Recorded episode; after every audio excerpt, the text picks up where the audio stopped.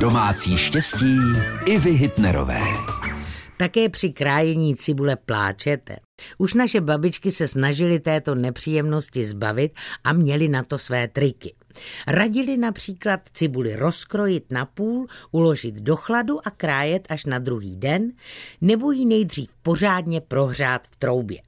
Proti slzavému údolí mělo být dobrou zbraní také přežvikování čerstvého chleba, loupání pod studenou vodou nebo pohled do žáru kamen při krájení. Další triky měly babičky na její smažení. Chcete-li, aby cibule rychleji zezlátla, smažte ji jenom na kousku o mastku.